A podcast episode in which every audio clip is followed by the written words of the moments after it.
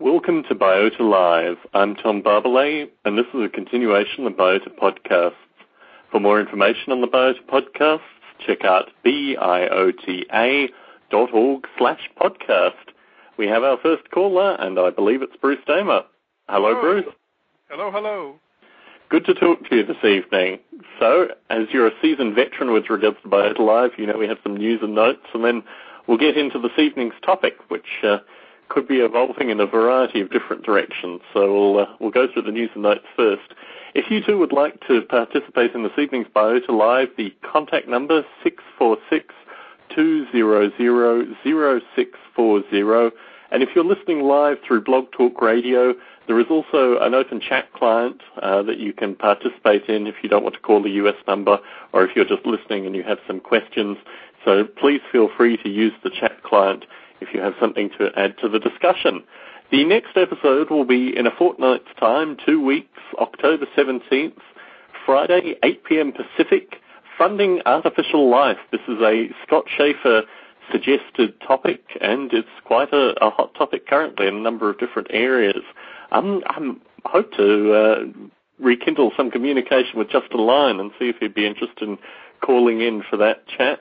Uh, but in two weeks' time, October 17th, Friday, 8 p.m. Pacific, funding artificial life. So a wide variety of bits of news and notes.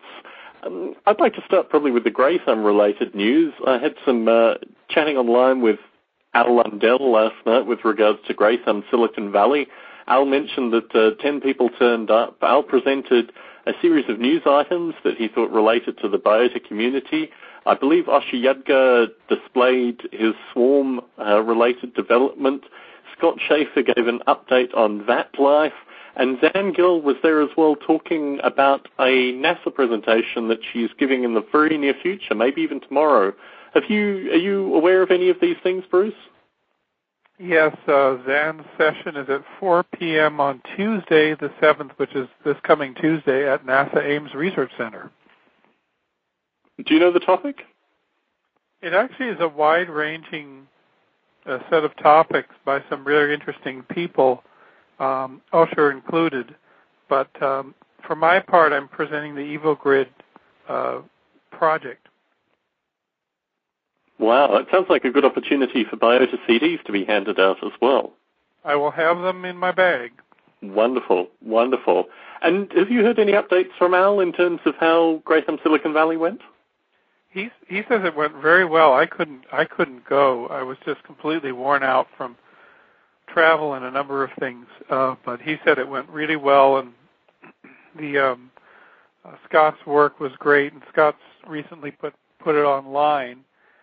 And Al has been doing a lot of research into how A-Life and the Grey Thumb communities can interact with other technologies. And he, Al's a news hound. He's he's been a journalist in Silicon Valley since 1980. He was the first West Coast editor of Byte magazine. So he just absorbs and associates news items. And I think in a sense he's finding a role within within Grey Thumb as, as that role, the, the journalist and the connector. And he filmed his discussion as well as Osher Scott's and Zan's discussion as well. So I'm looking forward to seeing the video probably up on Google Video or related video sites, which I'll probably post to the Thumb blog as soon as Al gives me the link. Well, the other Thumb related news was Thumb Netherlands, and uh, a hearty congratulations to Gerald de Jong. I thought he may be calling in this evening, but I was looking, he was up very late relating to uh, Boing Boing and Make, both highlighted uh, Gerald's work with Darwin at Home through some of his early viral videos. I remember talking a couple of weeks ago with regards to ways to promote your project, and Gerald uh, has basically led the way with regards to these viral videos, and they were picked up this week by Boing Boing and Make, and potentially a wide variety of other sites as well. So Gerald had a, an active chat session going as soon as he went to darwinathome.org, uh, and I was thoroughly impressed that he was corresponding with a number of the people that were coming to his site and pointing them in various directions, getting them subscribing to the Darwin at Home mailing list. But the important news is that Gerald put in his Darwin at Home podcast stuff relating to Thumb Netherlands. It was actually quite moving listening to the folk in the Netherlands uh, doing their Sun presentations, it really gave a sense that this is truly an international movement. And I think in particular the sense that there are just so many deep thinkers out there that are uh, all venning together on this idea of artificial life. And although it isn't in my notes, I'd like to put a plug in here for Dick Gordon's book as well that went to press this week. I was looking through the promo-related literature. You have to appreciate this is 125 pages just of promotional-related stuff. I think it's 1,078 pages long. Is that your recollection, Bruce? I believe that um, adding when when they just we decided to he decided to add the two of us. Uh, it must have pushed the whole thing over a thousand pages. yeah, I, I think I'll probably a combined writing. Well, actually, if you include dialoguing, yes.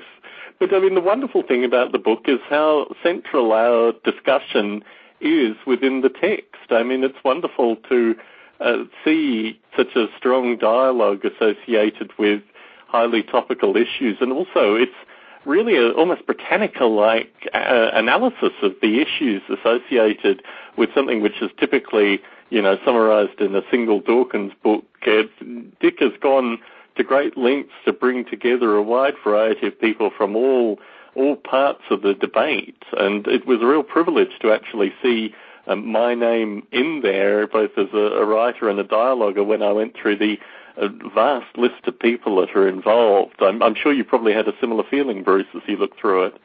Absolutely, yeah, absolutely. It, it's it's a very impressive uh, volume, and I I'm hoping it gets the uh, the press that it deserves. Yes, I was having some correspondence this week with Dick about how the, the press is actually going to be handled, and having had that correspondence with Dick, and then looking at the promotional uh, document, I was quite humbled that really you could give the, this book to anyone who even had a remote interest in the in the topics covered, and I'm sure they would get something very profound out of it. I uh, felt quite overwhelmed actually looking through it, thinking of the of folk that I had thought of passing on the book to in terms of kind of media and science communicators, and I think everyone will get something out of this book, and it's relatively reasonably priced in paperback. I was asked by a few folk whether there would be an electronic version available, because obviously now community electronic versions are all the rage. But I think it's um, on Amazon site it says $44 US for the paperback version, which for more than a thousand pages is probably quite reasonable, I think. Yeah, very. In any case, the next piece of news involves, involves uh, Bruce and me as well. When I did the Floss Weekly interview a couple of months ago, it nearly broke the Biota site, and Bruce and I have had some hurried discussions over the past week about how we can distribute some of the services that the Biota site provides. So as a listener to Biota Live, what can you do with regards to this? Well, the first thing that you can probably do is subscribe to the podcast. If you're not already subscribed, you don't have to use iTunes. There are a wide variety of what is called in the community podcatchers, um, some written in Java, uh, Linux, Windows, Mac, all, all variety of, of flavors. And that means that we can host the podcasts, which are the primary uh, bandwidth hogs for the Biota site, anywhere we like. Um, up until probably about eight or nine months ago, I had been hosting a majority of the podcasts on Barbalet.com, and I'll move the recent podcasts back to my own site to handle some of the uh, heavy lifting initially with regards to the Biota site. But if you're interested in um, providing bandwidth with regards to the podcasts, that's something that we're thinking about too. Bruce and I have been throwing backwards and forwards a number of ideas over the past week about how we can deal with the uh, expanding capacity of the Biota podcast. And really, I mean, it's a wonderful problem to have, isn't it, Bruce? Oh, it is. It, it really is. And I, I think uh, several of our podcasting compatriots doing, they, they reach that threshold where they realize they need another server or they need to park things around, and then they know that they've got the listener audience. Yeah, and it's certainly a, a wonderful thing, uh, particularly through things like the Biota Facebook group, getting a sense of how international the community is. And in particular, I mean, we're going to be talking a bit about uh, uh, Herve Noel's uh, Project Evo Rand. Herve is in Saudi Arabia. He's also the reason, or one of the reasons, that we have uh, the Biota Lite version of the Biota podcast, and certainly Biota Lite has become remarkably popular. I mean, for spoken audio, you really don't notice any degradation in the Biota Lite version of this podcast. So if you're looking to subscribe, but you may not have the bandwidth to necessarily download the large show formats, I'd check out Biota Lite because the you know the audio quality is similar. So over the next few months, as, as this progresses, I will give occasional updates to this. I think just by sharing some of the Biota site, particularly the podcasts, between two web hosts, we should be able to handle a, a majority of the traffic currently. But I mean, the podcast in terms of listener base just continues to grow. So this may be an expanding problem that we may have to visit uh, in the next few months. So I have down here EvoGrid update with the view that we were going to talk about open source this evening, Bruce, but I, I hear that you want to talk a lot about the EvoGrid. Some of my own feedback. Uh, last week I put in the feed the video footage, or at least the last 18 minutes of video footage of the Biota 3 uh, breakout group circa 1999. And I think I've referred to it in previous podcasts, and I thought this is ridiculous. I can probably put it in an MP4 format so other folks who listen to the podcast through the podcast feed can actually download the video and actually get a sense of, you know, what an artificial life community of 30 people all very interested in, in you know, a focused project like the Biota World project was at the time. But what was always interesting to me is that part of the video, I'm not sure if you went back and looked at it, Bruce, there is a component, and I think um, uh, I, my mind's gone blank. The fellow from Sun. Yeah, um, um, that would have been that would have been uh, Jan Hauser. Jan Hauser. He asked a question about, in, in terms of the people in the audience who had um, not necessarily a vested interest, but depended on the results of Biota World for their continued development. And I think a majority of the audience raised their hand in terms of actually having a stake in the continuation of the project. For me, that was very powerful as a kind of historical reference because you see shortly after that period of time through a variety of factors, a large portion to do with uh, academic and commercial funding. Uh, but certainly of the group there, I mean, Jeffrey is there, uh, Gerald is there, obviously you are there standing up. But a large portion of that community is, is no longer part of the kind of broader biota discussion. And if you look at the period of time from biota 3 through to biota 4 through to when we started doing, you know, the biota podcast or even when I picked up my editorial duties with biota.org, a lot of change had gone through the community. As I was watching it um, last week before I put it in the feed, a question occurred to me, which I think is – a, a question which ultimately will hinge on the success of the EvoGrid in terms of the participating project. When you look at the footage from Biota 3, when you look at people raising their hands, Bruce, what have you learnt in terms of how to structure a project that will not, you know, fall the same problems that occurred with regards to the Biota World project? Well, it, what's interesting is um, we had sort of put out a, a grand vision of how do we get all these different artificial life simulation environments to work together. And the agreement of the group was the first thing that they needed was a portal, a web portal to uh, direct people to all the different simulations.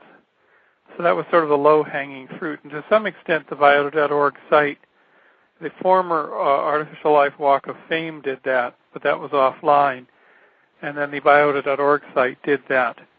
Um, the one thing that did come out of it that was an active collaboration was there was people from MathEngine who built a physics engine for gaming um, were there and presenting, and Tom Ray was there and presenting, and they got together and built. He built a, a, a Japanese-funded project called Virtual Life, which was actually Karl Sims' Swimming Creatures running in real time.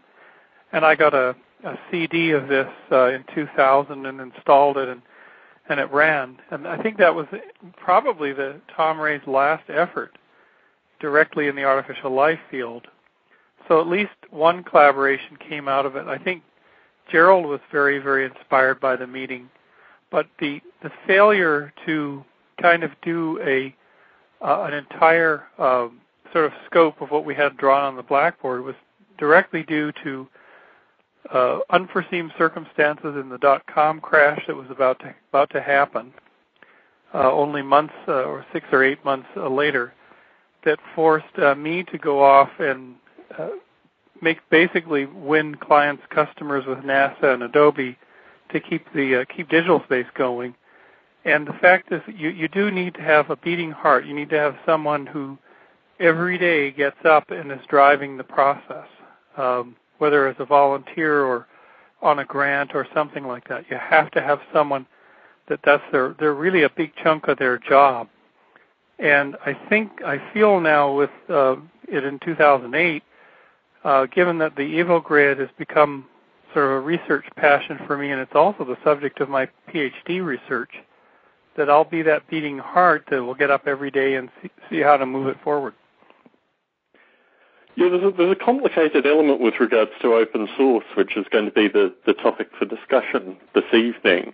But um, I think the interesting thing that I took away from watching the video, I first saw it about two years ago, and many thanks to Al Lundell, who's the both the origins of the video and also the person who digitized it, put it on a DVD and sent it to me about two years ago. I watched, and there's um, probably three or four videos worth. Um, maybe six hours worth of video that Al has with regards to Biota 3. And I watched it um, over probably a two evening period. I found it very, very moving because you really got to see, in some regard, the passion of the participants, but also, as you say, the inevitability of the dot-com crash, the immense sense of hope and sense that this would be continuing for, you know, decades to come, the kind of funding and intelligence and intellect and interest. And in large part, what happened with open source kind of represents the rebuilding of, of those ideas, although um, Jan Hauser uh, talked about open source in his particular presentation. Obviously, Sun was uh, an earlier champion with regards to the open source movement. But I think the distinction of what is going on currently and what went on in 2000, you know, 99, 2000, 2001, is that we have a group of people, um, you know, fundamentally myself and yourself included, uh, Gerald, you know, the, the list of names go on. They've all participated in Biota Live. A few haven't, but we'd like to have them on. Who are all passionate, but aren't necessarily getting paid. In fact, the majority of us aren't getting paid at all and haven't been paid for probably more than a decade to develop what we feel passionately yeah. about. So that is the distinction between the contemporary community and historically what I saw in the crowd of Biota 3 is that whilst you have a group now who may not have the finances to attend an international conference, we have people that are listening to this podcast who doing their own tinkerings. Again, you know, shout out to people like uh, Herve Noel and Scott Schaefer who have both launched their projects publicly this week through the Biota Conversations mailing list. But we have a community that is built up around fundamentally hobbyists, people that aren't earning money, that don't have any expectation of earning money, that have an implicit understanding of the way in which they can, you know, pass on and share their knowledge. And this kind of community vision is so centrally part of the open source movement as well that it's quite fascinating how these two things have been intertwined. I was looking today, and I, I, do recommend for folks who are listening to the podcast to have access to a web browser that you go to evogrid.org and actually look at Bruce's PhD proposal because I found the timeline very fascinating because there are a number of kind of um, micro steps in the timeline that are missed, but as an, you know, someone who develops an open source project, I'm intimately aware, you know, the, the efforts that need to go from 0.5 to 1.0 in terms of, of development and these kind of things. So in just closing to this uh, discussion associated with the EvoGrid before we get into open source, do you have any updates that you want to uh, do you want to put out to the podcast listeners? Yes, uh, and just sort of a, a, short recap of what the EvoGrid idea. It is really just at this point a concept. Um, there's two parts to it, and I kind of call it the EvoGrid broad or wide, or you could even call it the EvoGrid intelligent design. Uh, to get back to uh, the topic of Richard's um, book, um, but that is where you take existing artificial life simulations where the where engineers, dreamers, programmers have put in structures. They've kind of intelligently designed them and to watch for things. Things like environments like Darwin at home. And you allow them to send objects and communicate back and forth. Uh, so there's a grid of um, so a, a, creature from one simulation arrives in the forest of another. That's the EvoGrid grid broad idea, and the feeling is that that would allow all the simul- all the simulations to start growing and become sort of citizens of a larger ecosystem. The EvoGrid Deep um, concept is something else, and it actually came out of a discussion with Richard Gordon during the writing of the book chapters um, earlier this year. And his chapter, Richard Gordon's chapter, one of them is about Hoyle's tornado and the origins of artificial life. And Hoyle's tornado was a sort of a science fictiony idea by Fred Hoyle that if um, a tornado came through a junkyard, would it assemble a, a Boeing 747? And what Richard Gordon does in his chapter is he sort of takes that as a cue and says, hey guys, if you really want to show that artificial life is a useful field or a powerful metaphor or tool, you've got to build simulations where you don't have any fingers in the in the pie. You you've got to build a sort of digital primordial soup with properties, but not design things in explicitly. Allow uh, self-organization to occur, which we do see in a lot of software systems, but allow that to go long enough that you you have replicating forms and you have things that might be called protobiology. And so that that kind of impacted me a lot and, and discussions with him on that was I was writing my chapter. And that's in a sense what's informed the EvoGrid Deep. And step one for me is to uh, be able to explain this to audiences because I do a lot of public speaking in a lot of different venues. And it occurred to me a couple of months ago that we need a movie. You know, what how do you communicate ideas in the modern time? You put something on YouTube and if you've got a good animation that, that explains the concept, uh, people really understand it. Something that's a minute long or something like that. So I started sketching storyboards one morning just came to me in a dream, just as about everything else does. And now uh, Ryan, who's one of the members of our NASA team that does work for uh, NASA for digital space, uh, is a great animator and using his tools. He's in Australia and he's uh, taking these storyboards and starting to do the stills, and he'll be doing the transitions. And you can see all that being developed at evogrid.org, E-V-O-G-R-I-D.org. Uh, the script is there, and the first little still shots are there. Um, so there will be a very public uh, public development of this film. And what the film will do in, a very abstract, high-level way, show how the EvoGrid Deep might work. And uh, without saying much more than that, it's just kind of there's a cube that seems to be resting on a grid of, of graphics processors that grows ever more dense as more processes are added and uh, particles within the, the cube uh, gradually they're moving quicker and quicker and interacting more and more, and then they become self-organized, within that cube, uh, entities emerge. And uh, that I, I, will save the, uh, the, the grand finale ending. Uh, I, will, I won't uh, give that away.